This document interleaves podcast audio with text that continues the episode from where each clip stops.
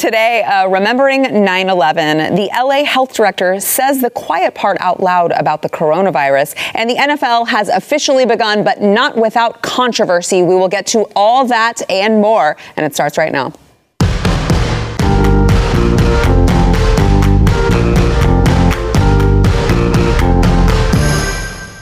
Welcome to the news and why it matters. I am Sarah Gonzalez. today, uh, unfortunately joined by this guy over here who he just, I don't know why. I, like, I wanted to wear this for you. The, an Eagle sweatshirt you wanted Does to wear. Does it say Eagles? me. I just saw the flag. Oh, That's really? the You're- flag, it, the it was American just flag. you being patriotic. Yes, It's 9 why you're- 11, mhm. patriotic flag. Yeah, Stu Burguiere. Thank you. Stu Does America. and you can find it somewhere. I don't know where. I guess Blaze TV or whatever. Uh, also joined, uh, I'm sure he's like, why did I come on this show? His first time on the show, uh, Steve Krakauer. He is with Fourth Watch Media. But he also has just had a huge announcement. He will also be joining Megyn Kelly's new podcast as the executive producer of that. Yes, thank you very much. I'm, I'm a little bit overdressed, but, but happy to be here. You're usually not overdressed, I gotta tell you. So we're dealing with this guy over here Yeah. who's just trying to troll me, mm-hmm. and I'm super pregnant and only fit into like three things right now. So usually you're right on par for how we dress. I'm not pregnant and I can only fit into three things, so it's much worse. Uh, all right, so I want to get to the headlines of the day, but you know, I think it's it's important. It is 9/11, and uh, what what's it been 19 years, and it, that. It, that's incredible when you think about uh, how long it's been since the towers fell. Um, but I just kind of want to get your thoughts, gentlemen, kind of a reflection on how far we've come because, you know, at the beginning of, uh, right, right after this happened, September uh, 12th, September 13th, we seemed to all be in agreement that the country needed to be united in times of crisis, uh, in, in times like this. And it feels a whole lot like we've kind of gone the other way. Um, and, you know, you look at all of this. I know those of you who are watching on, on television, uh, you know, we see this footage every year and it doesn't get any easier to watch. But it feels a whole lot like, you know, at that point we were banding together to overcome terrorists who are trying to destroy our country. And uh, 19 years later, it feels a whole lot like we don't need the terrorists because we're just kind of doing it to ourselves at this point. And I don't mean to be a pessimist, but it felt like we learned something for a little while. Yeah. And at some point, we kind of lost sight of it. it's, it's really true. And, and you go back and you think about the specifics of, of that, that uniting, right? You had a time where everyone was going to church, everyone was praying. It was very common to see people praying publicly and talking about it publicly. Now, whenever we have a tragedy, it's, well, thoughts and prayers are not enough. You know, we hear that all the time. Yeah. You go back to um, uh, the police. I mean, the police, people were buying NYPD shirts all over America and wearing them out and, and, and proudly supporting the police. Now we're in defund the police. It's like the, the, the good side of the argument, and the bad side, we're hitting them with rocks and bottles and, and you know Captain America discs in the back of the head. Um, you know all these terrible attacks on police, and we have the you know the vice presidential candidate for the Democrats who is act, out there actively raising money for to bail people out of prison who or jail who have done that. And the one that I think is really crazy is just the political um, divide. You know, look, George Bush was always hated by the media. There was always a, you know, Clinton was always hated by the Republicans. There's, the divide's always been there. But I always find this to be the most fascinating stat in the world. On September 22nd, uh, George W. Bush hit 84% in approval rating. That's incredible. Among Democrats. Wow. Among Jeez. Democrats. Can you imagine? I mean, It would have been Donald incredible Trump- overall. Yeah, Right. right. Oh, yeah, yeah, He got a- yeah. I was at- waiting for that. Yeah, he was at something like 92 or 93 percent overall, but 84 percent among Democrats. Can you imagine any circumstance which Donald Trump could clear 50 percent among Democrats? I can't imagine any circumstance. He could cure cancer, he could cure Alzheimer's, he could cure every disease we know of, and the next day Kamala Harris would be up there. I, I don't trust Donald Trump's cures of Alzheimer's. It, like there is no way that that could happen today. It seems like a foreign, not even a foreign country, a, a foreign planet. Yeah. I, I think even even a, a gen- generic Republican couldn't get 50% from Democrats. I Yeah. would say at this point. I, I, honestly, you talk about the NYPD hats and the and the FDNY hats, and and really just eh, somehow in the 19 years since, it, patriotism has become somewhat controversial. At the at the very least, controversial. If not, you know, there's probably you know think pieces being written about how you know patriotism is actually racist or something. You know, honestly, like it, it, the the the leap that's gone, and and you know, I, I don't know. It, it hasn't been just in the last three years. It seems like it's been this gradual progression over the last 19 years. Um, but but certainly a major change in the the idea of what it means to be united as a country has has somehow been been turned to become a negative thing, which is kind of shocking. Yeah. Uh, so 19 years. So you've got an entire generation of kids who, well, let's say, okay, so 19, if you were born 19 years ago, obviously you missed it, but how old do you think you would have had to have been to grasp the concept? I mean, you're talking, what, eight? Yeah, 10 yeah. maybe realistically so even even children who 19 years ago were five, six, seven years old, I still don't think that they would have grasped uh, what was actually happening. And it just makes you wonder. You know, you have these these college age. Uh, I wanted to call them children, but that would have made me sound really old. But then I just told you all that I was going to say it anyway, so I still sound old. But uh, you know, you've got these these young adults who are growing up, and they just have no they have no perspective on how bad things can get when it comes to, you know, foreign terrorism. And I just wonder, I don't want it, but I wonder if they're not going to have that until something else happens.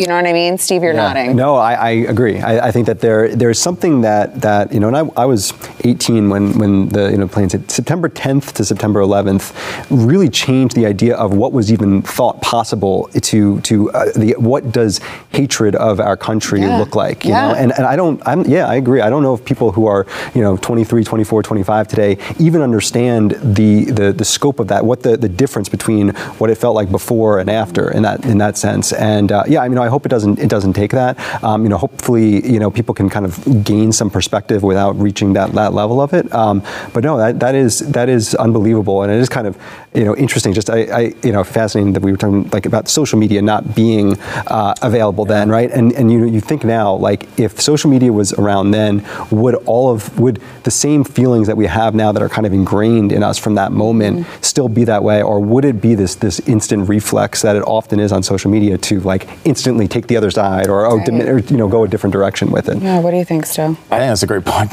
I can't even imagine what it would have been like if, if we would have been down the Alex Jones route a lot faster in that incident. well, that's true. I think, yeah. uh, honestly, if that was more common back then.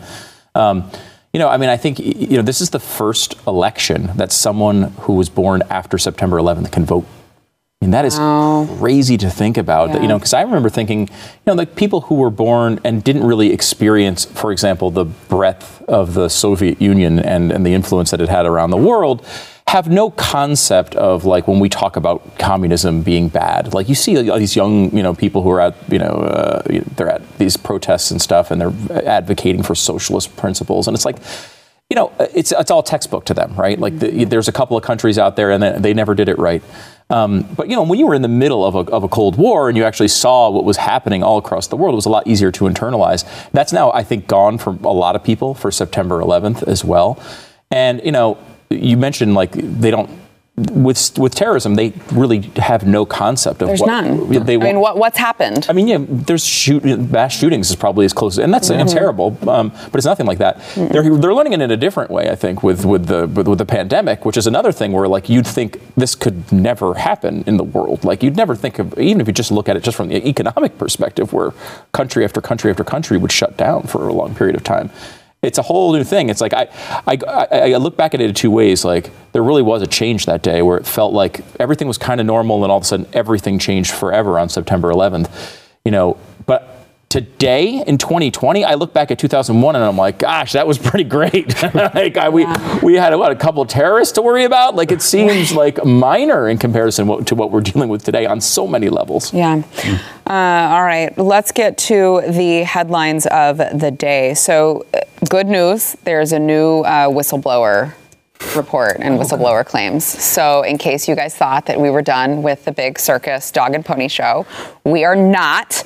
Uh, apparently, the former head of the intelligence br- intelligence branch within the Department of Homeland Security, Brian Murphy, filed a complaint this week alleging top officials at the department wanted to alter intelligence briefings to remove findings on Russia and white supremacists. Now, he says Brian Murphy says that this was done to appease, of course, President Trump. And uh, he says that acting DHS Secretary Chad Wolf told him that National Security Advisor Robert O'Brien was the one who made the order. O'Brien denies these allegations. Uh, You know, it sounds like it's a bunch of more. He said, she said, and uh, if that wasn't good enough, Adam Schiff is uh, is leading this charge. So, I what could possibly go wrong? This just What could feels like go right? this just feels like uh, I feel like we're perpetually stuck in the movie Groundhog's Day about every single subject you could possibly imagine this year. At least that was funny. It's- yeah. I mean, look. It turns out it's not funny when it's real life. No, it's not. I mean, Adam Schiff, uh, he's a joke. I, it's amazing though that like they keep going down this road, right? This was something that y- you could. They, they came up with this idea that Donald Trump was like basically working for the Russian government in 2015, uh, and they they've been beating this drum now for five years, and it has not led to any fruit. There's no. That's a really mixed metaphor. beating a drum to lead to fruit. However that works, it, oddly, beating the drum didn't get them fruit. Um, it's it has not been a fruitful journey uh, for the. Democrats, right? This has been something where I don't think this has hurt Trump in any way. You look at his, his approval rating, it really only moves in massive circumstances. Mm-hmm. You know what I mean? It moved a little north initially for the coronavirus, then a little bit south. The same thing with like Charlottesville. Only the biggest stories will move this guy's approval rating at all. Mueller didn't do anything. If anything, it helped him. Right. You, I mean, you mentioned Groundhog Day. It feels almost there's like this Mad Libs quality to it. It's like, all right, we're just going to replace this. Okay, it's a whistleblower. Now it's in this department. It's with this person. It's you know, it's honestly, and and, and none, it, all of it and just rendered meaningless. I mean, it, you know, especially when you have a, a media that that. You know, by design, moves so quickly from one story to the other, and you know, it feels like the kind of thing where Donald Trump sends a tweet that about uh, I don't know the NFL or something like we're about to talk about, and all of a sudden, uh, you know, everyone just like you know moves to the to the next uh, you know squirrel and moves to Squirrel, the next acorn. yeah. Uh, so yeah, I, I, I can't imagine that there's going to be, but I would I would say this is certainly a precursor for what the next six weeks feel like they're going to be, which is just week after week of, of the next. You know, let's try this. Yeah. yeah. The, the, the seventh level of hell. I gotta tell you, I picked a good time to be on maternity leave. Yeah. Whenever that happens, I'm just gonna exit and let you guys take over and have to deal with the daily Thanks a lot. grind. Yeah. Uh, all right, we've got more coming up. First, we want to thank our sponsor, Ruff Greens. So, uh, all right, let's let's ask you a question here really quickly. If all you ever ate was celery, how healthy do you think you would be?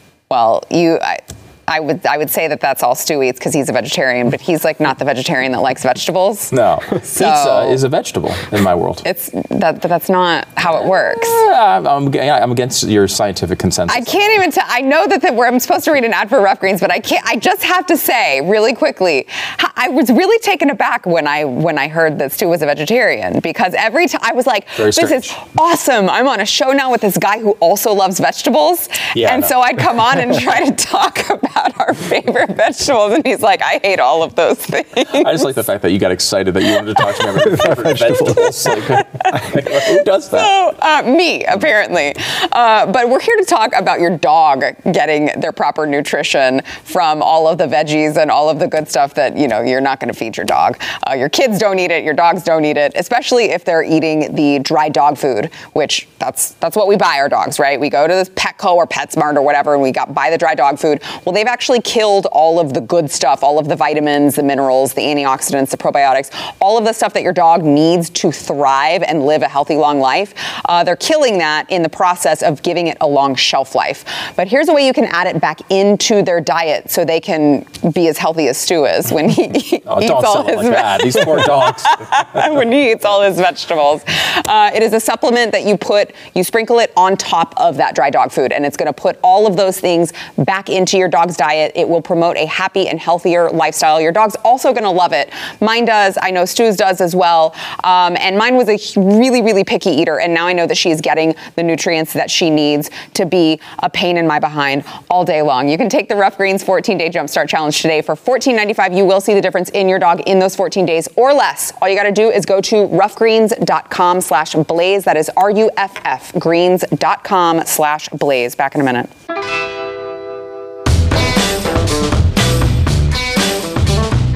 Oh, it's good that we're back on air so we can stop talking about Taco Bell because I, don't know about that. I think this guy could go the entire show and just talk talk about Taco Bell. Uh, all right, so Los Angeles County's public health director predicted. Now, when I, I said at the top of the show, they're saying the quiet parts out loud about coronavirus. Uh, we kept saying this feels a lot like they're trying to put this on Donald Trump for November. It feels an awful lot like this is a political move. Uh, well, the public health director there in LA County predicted that schools will not reopen until we're done with elections in November. She made the comments on a uh, local, yeah, on a local uh, television station, KCBS. She said, "We don't realistically anticipate that we would be moving either to tier two of the reopening plan." Or to reopening K through 12 schools at least until after the election, after, you know, in early November. like when we just look at the timing of everything, it just seems to us the more realistic approach uh, to this would be to think that we're going to be where we are now until we're done with the election. Until the That's first very Wednesday of the sounding. month. I mean, Yeah, that's, that's when just- we always start school, Wednesdays in November. Very scientific, obviously. uh, it really does. It feels a lot like they're just saying the quiet parts out loud now at this point. Yeah, this is the this is another time. I mean, she she always seems to say things that she's asked to have to walk back. Uh, it's it's sort of interesting. She back in May she predicted that this we would be locked that, that LA would be locked down. I think she said until August, uh, and and then she had to walk that back. Although honestly, they have they've been locked They down a lot. have, yeah. She wasn't a whole 100 percent wrong about that. No, it's it's it's like whether she meant it that that we literally are going to we're, we're, we're locking down until then, or whether just in her mind she does it. But it, it it's confirming what a lot of people I think are are already already thinking about this, which is that every choice that's being made, and and there there every I mean we're in Dallas, you know there are there are different choices being made between school districts here. Right. Uh, you know if, if we're making choices based on political decisions, which is what people already kind of loosely feel, uh, once you start saying these things, it's, it's it just makes people you know furious, and I think Yeah. rightfully so. Still? Yeah, I mean, I think, you know, this stuff can get out of control where you're saying every little response to the coronavirus is about politics. Like, you know, people will will reach and grab for everything. It's always about Donald Trump and I don't think that's true, right? I mean, Donald Trump didn't didn't close the economy for 6 weeks because he wanted to sink Donald Trump's election, right? There's a lot of things I think that make this into a separate story from politics. That being said, we're now six weeks away from an election, and damn, it doesn't feel like the Democrats are trying to now utilize this. My better example, maybe even at a higher level, would be the way that Democrats are treating this funding um, coming from the government. Yeah. Like, the, the Democrats have never opposed funding for anything Yes. in, in American history. It's never occurred. I'm a, I'm a historian. I can I can point that out. um, I mean, maybe for the military. That's about it. Here they are, with you know, where the the, the the Republicans are coming to the table and say, all right, how about a trillion extra dollars? We can need to get these people, you know, the extra unemployment thing and help these businesses out. Which, Like, for the record, I'm uncomfortable with. I'm, like, I, I think everybody's uncomfortable with how much we're spending. Yeah. You know, in, in- we do understand that like this is a different type of crisis. I think where like you- we, the government's told these people yeah, to shut their. you their can't businesses down. force them to shut down and then not then, give yeah. them any form of payment. However, that's what we're doing. Yeah. And why are we doing it? Not because the Republicans are opposing it, because the Democrats are opposing it. And I don't like. Yes, they passed a 3.4 trillion dollar package in the House that they knew had absolutely no chance of surviving the Senate, and then they've just basically pushed, kicked the can down the road. And it's like now they're close enough to the election that they know if they dump a trillion dollars into the economy right now, the mm-hmm. economy is going to have a nice burst, a sugar rush, and people will not be complaining about their economic uh, down, you know, issues before November. If they let this ride every day, more businesses close, more people are out of work, more people are suffering, more people are struggling, and the the media goes along with them and says, "Well, the Republicans failed to advance the bill," rather than saying the, the Democrats blocked, Blocked it, yeah. So you know, I, I, I, I do I think that like every Democrat in America wants to hurt people f- for the electri- ec- election? No. Does Nancy Pelosi? She doesn't care at all. Mm. Why? Watch her walk through that hair salon and tell me she cares about the regular people out there. Yeah. Exactly. What are what are your thoughts, Steve, on the way that uh, Uh, that the country, I guess Congress, has handled this? Because as Stu said, we've spent a lot of money on this, but at the same time. You can't force these people to shut down their livelihoods and not give them any compensation. So it's difficult to find where the where the happy medium is. For Right. that. No, I, I think that you know to the to the point, it's it's what's happening in D.C., but then also how is it being covered, and and, I, mm-hmm. and the framing of it is so important to it because it's, it's very clear where, where things are getting blocked and where things are getting presented. You know, and, and actually, you know, a, a media that would be interested in in pursuing you know the the, the nuance of the of the matter would would go and, and tell us exactly what's happening when that's not that's not the case. You know, mm-hmm. it, I, oh, every step of the way, you talk about the, the framing of blocked versus failed to advance. You know, it's small things like that that are that are just trying to mask the reality of the situation. And you know, I I'm, i think this is a symptom of certainly the last three years, but but also honestly, it's it's been going like this for for a while now, and and it's it's only getting worse. And certainly as we reach an election year, uh, you know, uh, reach an election day, you know, it's it's just going to continue to, to go down this path, unfortunately. Do you think there is after election day? Do, do you think, let's say that Donald Trump wins, let's say that, uh, that Republicans uh, don't just get slaughtered. Do, will Republicans return to the party that cares at all about conserving money, or are we just, just no one cares about that anymore? I think I think it's got to depend on on on the, the, the situation, right? Yeah. But uh, but yeah, no, I I feel like we so spend money on the things that we really like. Yeah, right, but the yeah. other stuff don't right. spend money on. I, yeah, it's it's it's we've gone down this this this path here, and I, I am not sure you know where things kind of net out party wise. Yeah. Um, but I do think that uh, if if you know if Donald Trump is reelected, we are going to see the the response from from I think one side in particular. And I would say, you know, the, the, Democratic response, I think there's going to be a large sense of just panic there. Mm. Uh, and, you know, I, I, yes. I, I, think there's going to be a lot more of that's going to be super notable about how that happens, how the media frames that, uh, that the scenario, that the realization that, that we've got four more years of this, um, that's going to really stand out. And I think, uh, you know, maybe maybe draw some conclusions from that. But yeah. Yeah, I mean, like, it's true. It's like Trump is is Trump, I don't think they've really considered Trump winning. Like, I, don't, I don't think that's really again second time. No. Yeah, yeah, second time. I mean, I think there's that nagging thing in the back of them. Remember, this happened last time. We were here before. Like they're yeah. getting that weird deja vu, yeah. and they're freaking out for that. But they don't. I don't think they really consider that this is going to last more than four years. Um, and you know, look, I, Trump has done a lot of good things. We've discussed him uh, here many, many times. There's a lot that I like about Trump. It's, he doesn't care about spending at all. Like I mean, he he really legitimately just no. doesn't care. It's not it's not a priority for him at all. He didn't run on it as a priority. Right. He ran like we went over this with Social Security this this this week. You know, the Democrats' new tactic is to say that Donald Trump wants to cancel Social Security, which is the most insane thing. Like he won the primary against people like Cruz and Rand Paul by saying, "I'm never going to touch Social Security no matter what." Um, he wants to cut a tax and change the funding structure, and they're trying to essentially scare seniors uh, to vote for Joe Biden because of of that. There's no evidence, though. I mean, one of the, the, the real criticism I think you can have of Trump, at least as a conservative, is to say that he really hasn't attempted to control spending. The COVID thing is somewhat out of his control, and I think mm-hmm. you could excuse at least a good chunk of that um, because of the circumstances. But when it comes to spending as a whole, it's just not been a priority. The idea that he's going to shut off Social Security is just completely, he wouldn't be able to do it anyway, but it's also just completely insane. Yeah, you mentioned veggies. It's like, you know, we, we, we are not in the eat your veggies presidency right now. You know, this is like, you know, candy aid. Let's, let's all, you know, yeah. that, that's the way to, to get, you know, to turn people towards your side in some ways. Um, but no, I don't think there's a lot of, you know, uh, principled veggie eating happening necessarily. um.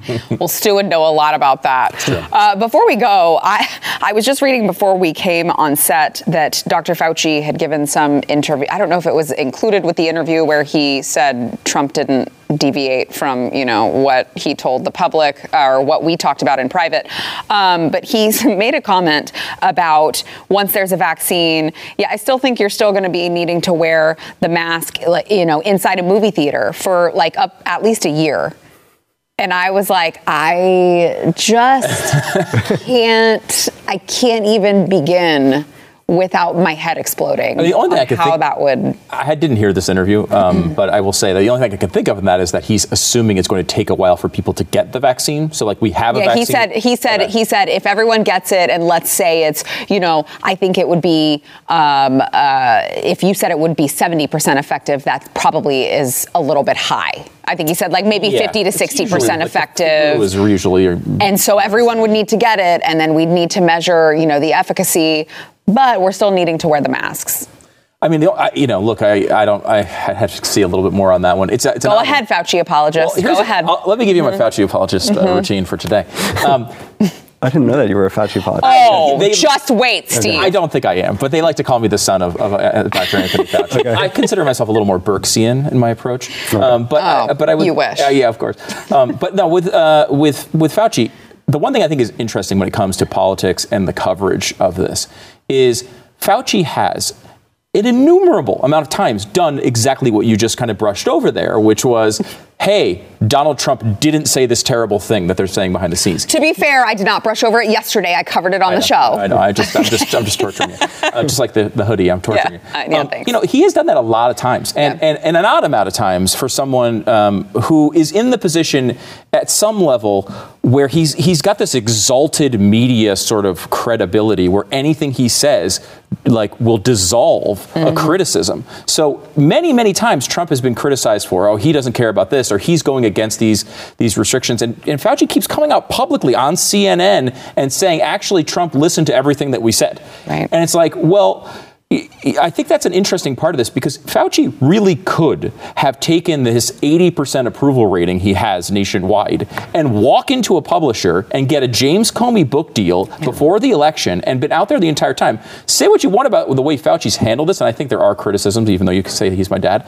Um, but there are criticisms, and I have problems with some of the stuff that we've done. But like, he must actually care about this, right? He it- like he must be there thinking that he's doing the right thing because he could have made himself so much money by going to the media, by taking high-paying c- consulting gigs. You know, the guy had a role way back in the day in HIV, uh, and, uh, and he, Yeah. you know, was was a big in that in that whole research project and trying to find a vaccine for that, which, by the way, we didn't. Um, but he could have gone to any any uh, you know big tech or big uh, biotech company in the world and, and been paid multiple millions of dollars a, a year as a consultant. Uh, the fact that he stays there and the fact that he publicly goes out and defends Donald Trump on TV Yeah. is remarkable. I, I mean, is a he's an oddball. I'll say that in our in our media culture. Well, uh, not to take away from Stu's point, I'm not going to say he doesn't have a point, but I will just offer up to you, Steve, that uh, it's it's been a there's a very long time since 15 days to slow the spread. All of a sudden now, well, you have to wear masks up to you know possibly a year after we have the vaccine in a movie theater. Well, and, and masks were certainly, you know, originally said we Yeah. should not be wearing masks. And, you know, Right. there's lots of, uh, you know, lots of quotes from, from Anthony Fauci and from, from others who are saying, you know, we should not wear it. Look, I, I think one of the most interesting things about the media coverage of Dr. Fauci, because as you say, he's like, you know, the, the god to the media. The only thing they think he's not telling the truth about is what he really believes about Donald Trump. It's You know, amazing. it- you know, they, they just keep asking. I, I was shocked. He was on Good Morning America. George Stephanopoulos again asked him, you know, are- what's what's really going on behind the scenes? It's like, just believe me and move on. Like, how many Right. Times do I have to answer the same question six months into a pandemic? They think they're going to. I mean, they think they're going to get him, and they Yeah. may. And look, they may. I mean, I. But the fact that he's not doing it before the election is, is kind of amazing. Uh, you kind of thought Ugh. there was going to be this big this big tell-all book, a big interview, you know, something where he would come out. It's Comey, right? Like Comey comes out. You know, he he's he he's going to come out and he's going to uh, you know he, he he acts like this guy in the middle with all this credibility,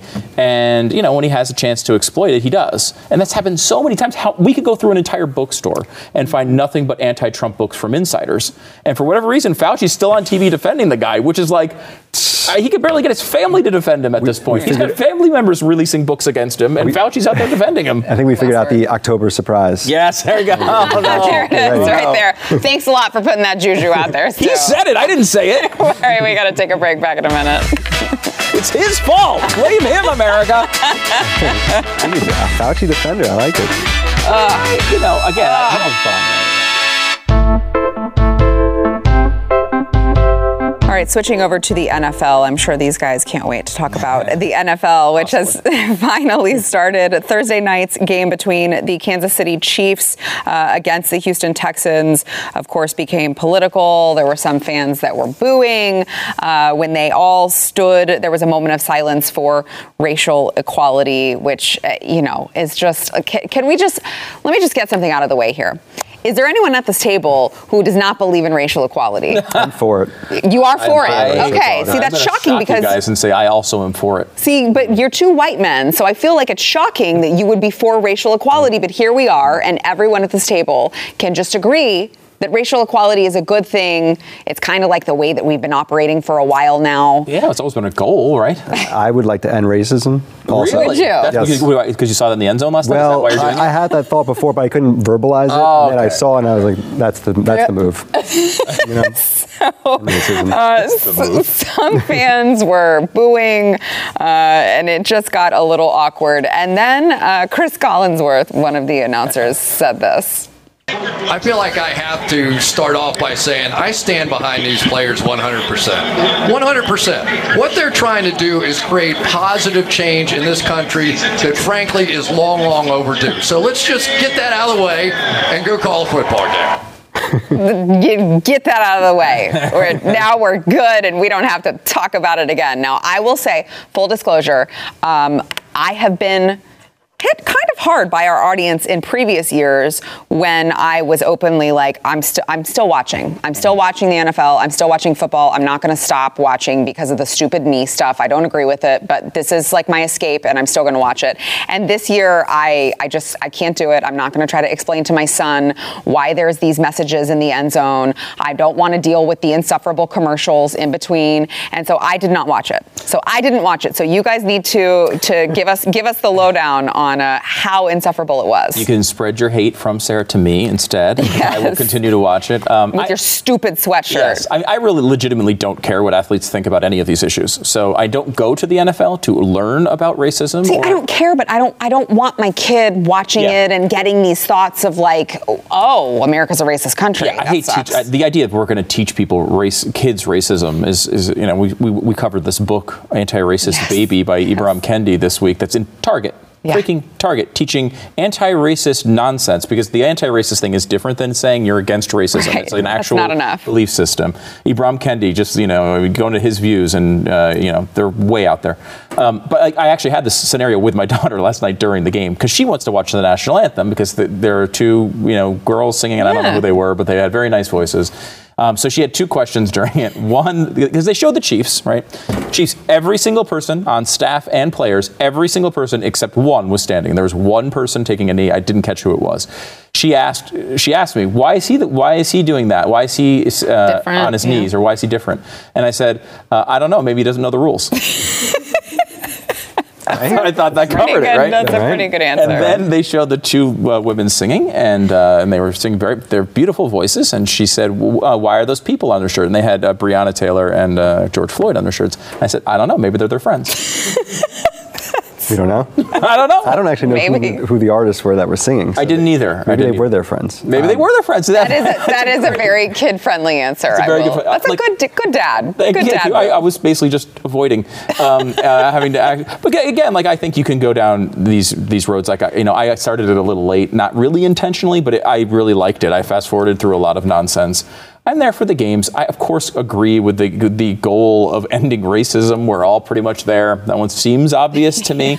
Um, but we've gone to some other weird place here where, uh, you know, for some reason we have to have this in every single thing that we, you know, that we look at. You know, we don't get an escape anymore. That's why. Collinsworth thing, right? The Collinsworth thing is a perfect example of this. I have no idea what Cris Collinsworth actually thinks about these issues, but he expressed it how everybody really feels, which is like, all right, let's get this out of the way. We're not racist okay, back to the game. That's what they want to do. I, I, honestly, I was I, when we were watching that, I was, and you were talking about Ibram Kendi. I was wondering, like, what does uh, Ibram Kendi think of this kind of comment? I mean, is, yeah. th- is this actually anti-racist? I don't think it is. Good enough for no, Ibram no, Kendi. I can guarantee that. It's just so funny. We've, we've reached this point now where we're going to dissect. Okay, so all the Chiefs stood, but one didn't, mm-hmm. which actually was, you know, most NBA players kneel. Yeah. yeah. Um, then the other team, the Houston Texans, all stayed in the locker room. So we don't know when they were there what they were doing back there. Right. Some were probably kneeling, some were not. We don't know. And then they they now are playing the black national anthem yeah. uh, yes. during the NFL games. And the, and the Texans, they did their moment of unity together, and then they went back to the locker room during the Black National Anthem. Why? I, I don't understand. Uh-huh. Well, the, the, reason was because we didn't want they didn't want to make it seem like they were, you know, in the locker room for the national anthem, but not for the Black National. So all so the signaling choices, oh all the things that we have to like, the sort of the color commentary for the things that are not related to the game. By the way, the Chiefs won. Yes. That was, that's all I can. You know, dominant doing yes. it. Uh. Because like the Collinsworth thing is like the equivalent of the Instagram black box, right? Yes. It's like, well, yes. I guess we have to post this or people yes. yell at us. I yes. think that's the way this works. You know, uh, there's no reason to believe Cris Collinsworth is a racist. Why are we assuming it? Like, why does he need to say that he's not a racist? Like, it's a it's a ridiculous standard. And I don't, I, you know, I I I, it, I can understand why people uh, wouldn't watch it. I think like I, back in let's say 2016, mm-hmm. you know, Colin Kaepernick is kneeling, and and I've made this argument on the show before. We're like, why are you blaming the league, right? Like Colin Kaepernick's one person. He's like one of five people in the league who are kneeling, and he also isn't in the league anymore. Like, like he actually like the big complaint is supposedly he was so wonderful of a player that he should be back in it. I totally disagree with that idea. You know, the, the fact that they, the league is embracing it at least at, at least in week one, which they've kind of signaled we're doing this for week one and then we're going to play football. Um, we'll see if that's true. But again, I think like the idea of an organized boycott is always something I think is silly. I'm not a boycott guy at all. But if you're not enjoying it, and this is what you're expressing. Yeah. Like if you're not enjoying something, then there's no you don't have a loyalty to the NFL. You don't Right. owe the NFL your viewership. Yeah. If you're not having a good time watching it, uh, you shouldn't watch it. I, I just refuse to let these players take away something that I enjoy. They're Right. not, I'm not. gonna- They're not going to make my decision on whether I watch or not. But if it comes to a point where I'm like, well, you know what, this isn't fun anymore. Yeah. then it's not fun Yeah, anymore. and honestly, I think so like so many things, the commentary surrounding it is is actually even worse than the thing itself. I, I personally don't even really have much of a problem with players kneeling. I you know they No. want to kneel, they kneel. Yeah. But it's so much about well, why does that have to be this gigantic focus? Why is that the lead story? Oh, let's let's okay, this one kneeled and this one did. I mean, it's the commentary that comes out around it, the politicization of the game when really it's like you know make your choice, kneel or not kneel, and whatever you want to do, and then let's play football. You know, Yeah. it, it becomes this this overarching theme about everything. And the commercials Well, in yeah. between. I'm like, oh my, okay, for the hundred millionth time, I get it. Black Lives Matter. You guys love it. That's great. I think Black Lives Matter too. Can we just like put that to bed and move on? It's just insufferable. and that's it's become the entire presentation. Because I'm with you. Like I, I, I don't literally don't care how you know if people want to kneel, they can kneel. yeah, I, do- it's like I, I, don't agree with it, but like I'm, I don't I'll really question their, you know, like some of the, the the the ways they came to some of these decisions Right, and right. such. Um, but that's okay. Like I think we keep going for this wor- this world where we're going for this, you know, racial equality, and I totally obviously agree with that. But like I per- like what I really want is racial irrelevance. I want it to not matter to anyone. Like I, you know, I thought we were told by Martin Luther King that that was like the, thought. Yeah, the not only that, we used to have uh, colorblind casting as like the the, the standard bearer. This is like what real diversity is. Now, colorblind casting is actually considered racist. You know, Yeah. we, we need The to see color more. Yeah. That's a Uh, great It's very strange. Yeah. Yes, that's it. well, it's 2020, so everything everything is strange these Mm-hmm. days. All right, we've got more to come. Back in a minute. so bizarre. But like it's now, it's just like the whole theme of the entire. And the NBA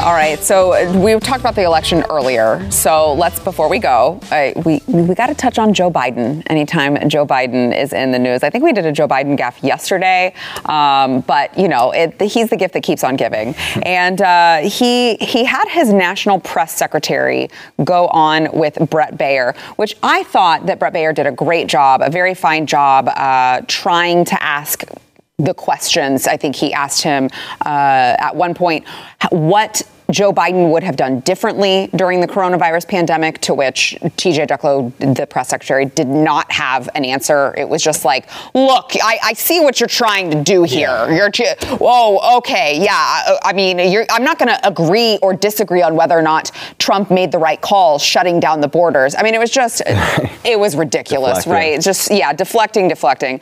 Um, and then he also asked the question uh, whether or not Joe Biden uses a teleprompter for his interviews. And here's a little bit of that exchange.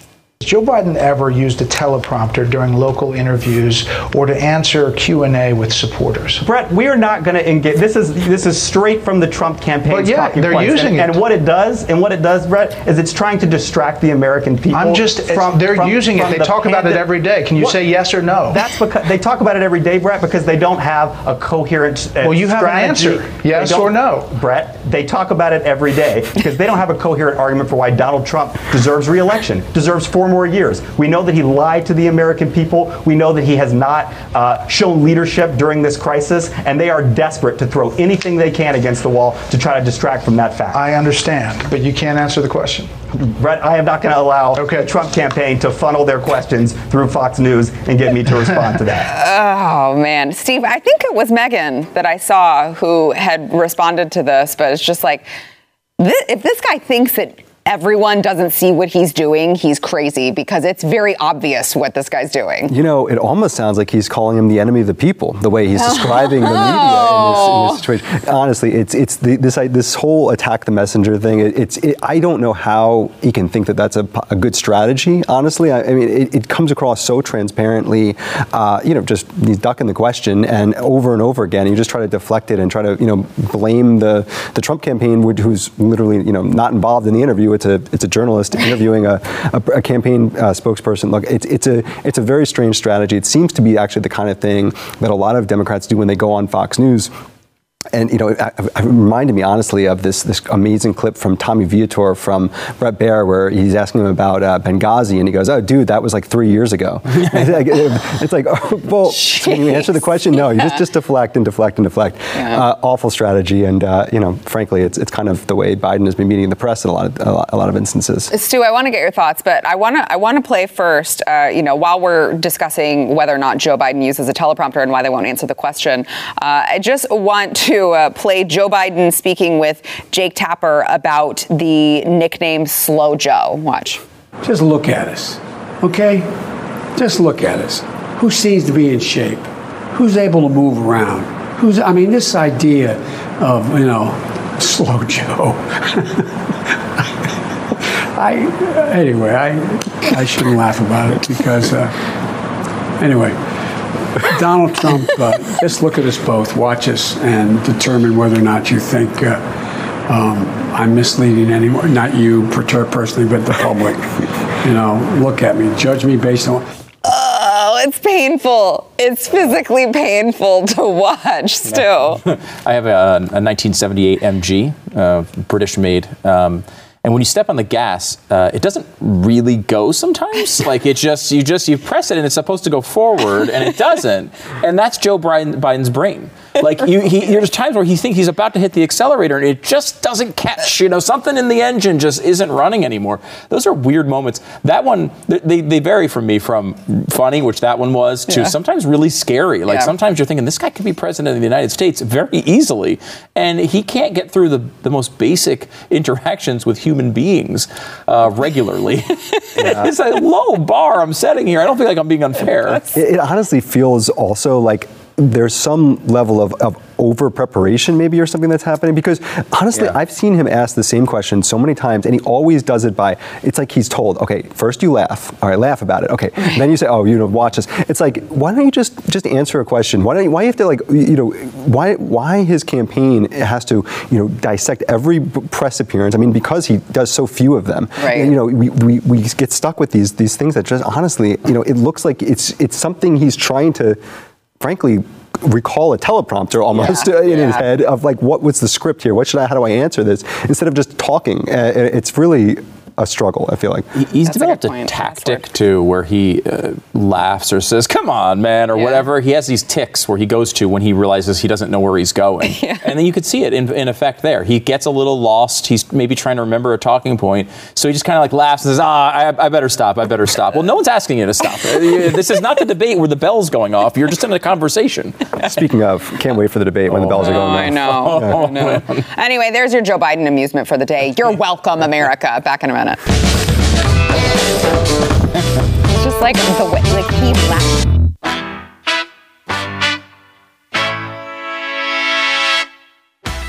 Hey, uh, before we go, those of you who are watching, maybe you're watching on the YouTube live stream, uh, maybe you're watching on Blaze TV, Facebook, whatever the case may be, if you have not yet subscribed to the audio podcast, make sure that you go over there and do that wherever you get your podcasts. Uh, show us some love, subscribe, and rate it, and then review it. But don't, you, you Steve, Stu, mm-hmm. you keep bringing in your peeps mm-hmm. who are like, it's great, whatever. and I'm like, this uh, on, on on this show, on this podcast. Yes all over the place. It's, so what have you started? I, I, it's a really, it's just what a dumb person I am that my catchphrase somehow became "It's great, whatever," as if people don't even like the show. But they're all over. They're over my wife's podcast. Soon they'll be over Megyn Kelly's podcast. It's they, great, whatever. They love it so much they go to our shows yes, and uh, it carries over. Uh, and then before we go, Steve, tell everyone where they can find you.